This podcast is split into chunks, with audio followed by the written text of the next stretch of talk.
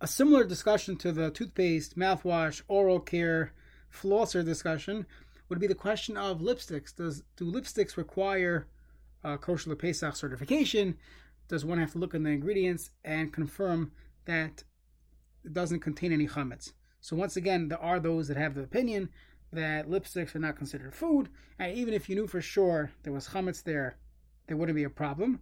On the other hand, some of the ingredients are so obviously chametz, perhaps one should avoid it if possible. So without getting into psak halacha, if a person wants to check into their specific lipstick, so if you look on askcrc.org, so it's askcrc.org,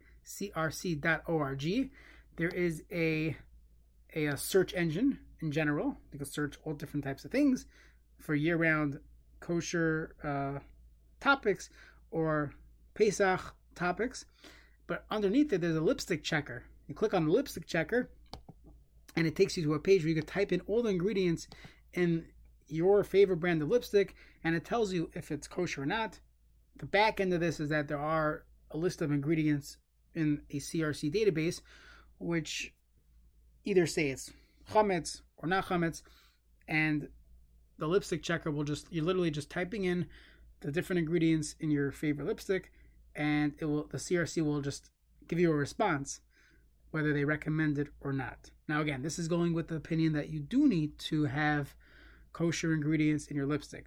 I'll just point out that there are those that say that lipstick would not be considered uh, food, and even if you knew there was chametz, then it would not be an issue. So, just to review, if someone has a psak from their rav, so then you could ignore this whole CRC lipstick search. But many rabbanim at least would recommend to try to get something that's chametz free, and many would require, in fact, that you do get something that's chametz free, and therefore you should make use of the search engine, uh, the uh, askcrc.org slash uh, lipstick or askcrc.org and just look up the lipstick search engine.